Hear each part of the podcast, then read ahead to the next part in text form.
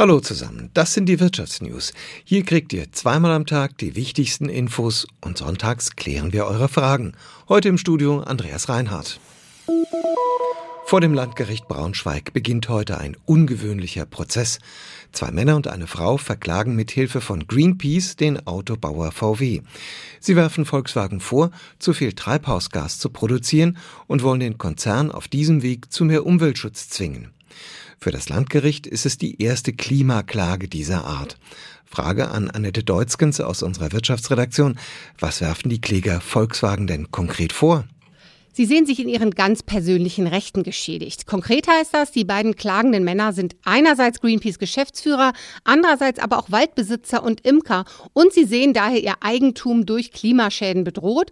Und an diesen Schäden sei Volkswagen, so die Argumentation, durch seinen CO2-Fußabdruck maßgeblich beteiligt, sagen sie. Die dritte Klägerin wiederum, das ist die Fridays for Future Aktivistin Clara Meyer. Die sieht die Freiheit zukünftiger Generationen gefährdet. Dahinter steckt der Vorwurf, dass VW so viel CO2 verursache, dass junge Menschen in Zukunft keinerlei Spielraum mehr für eigene Emissionen hätten. Ja, und die Kläger wollen unter anderem, dass VW von 2030 an keine Autos mehr mit Verbrennermotor verkauft. Der Volkswagen-Konzern hält die Klage für unbegründet und glaubt, dass sie keinen Erfolg haben wird.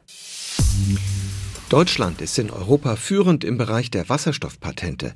Das ergab eine gemeinsame Studie des Europäischen Patentamts und der Internationalen Energieagentur. Die meisten Patente entfielen demnach auf Technologien zur Erzeugung von Wasserstoff. Chemie- und Automobilfirmen meldeten die meisten Wasserstoffpatente an. Dahinter kamen Universitäten und Forschungsinstitute. Unter den weltweit führenden Anmeldern von Patenten sind Schwergewichte wie Linde, Siemens, Bosch und BASF. Als bei uns der Euro eingeführt wurde, hatten viele das Gefühl, der Euro ist ein Teuro. Alles sei durch die Währungsumstellung teurer geworden. Das ist jetzt auch in Kroatien so. Die kroatische Regierung ist alarmiert und droht den Unternehmen mit Sanktionen, denn einige nutzen die Euro-Umstellung für drastische Preiserhöhungen. Oliver Schosch. Die kroatische Gewerbeaufsichtsbehörde führte 300 Kontrollen bei Händlern und Dienstleistern durch. Das Ergebnis? Im Handel sind die Preise seit der Euro-Einführung an Neujahr um 3 bis 19 Prozent gestiegen. Besonders auffällig bei Kaffee, Bier, Backwaren und Schokolade. In der Gastronomie gäbe es Preissteigerungen um bis zu 80 Prozent. Der kroatische Premierminister Andrej Plenković sprach von einer schlechten und unseriösen Praxis, die aufhören müsse und forderte die Händler auf, die Preise wieder auf das Niveau vor dem 1. Januar Januar zurückzusetzen.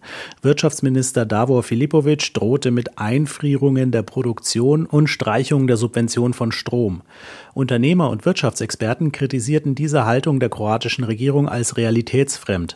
Der Präsident der Handelskette Emeseta Slobodan Skolnik sagte, es sei nicht möglich, in einer freien Marktwirtschaft die Preise per Gesetz festzulegen. Kroatien habe den Euro zu einer Zeit eingeführt, in der die Inflation so hoch sei wie seit Jahrzehnten nicht mehr. Das Land sei nicht in der gleichen Situation wie andere andere Länder, die den Euro eingeführt haben. Und das waren die Wirtschaftsnews für dich zusammengestellt vom SWR.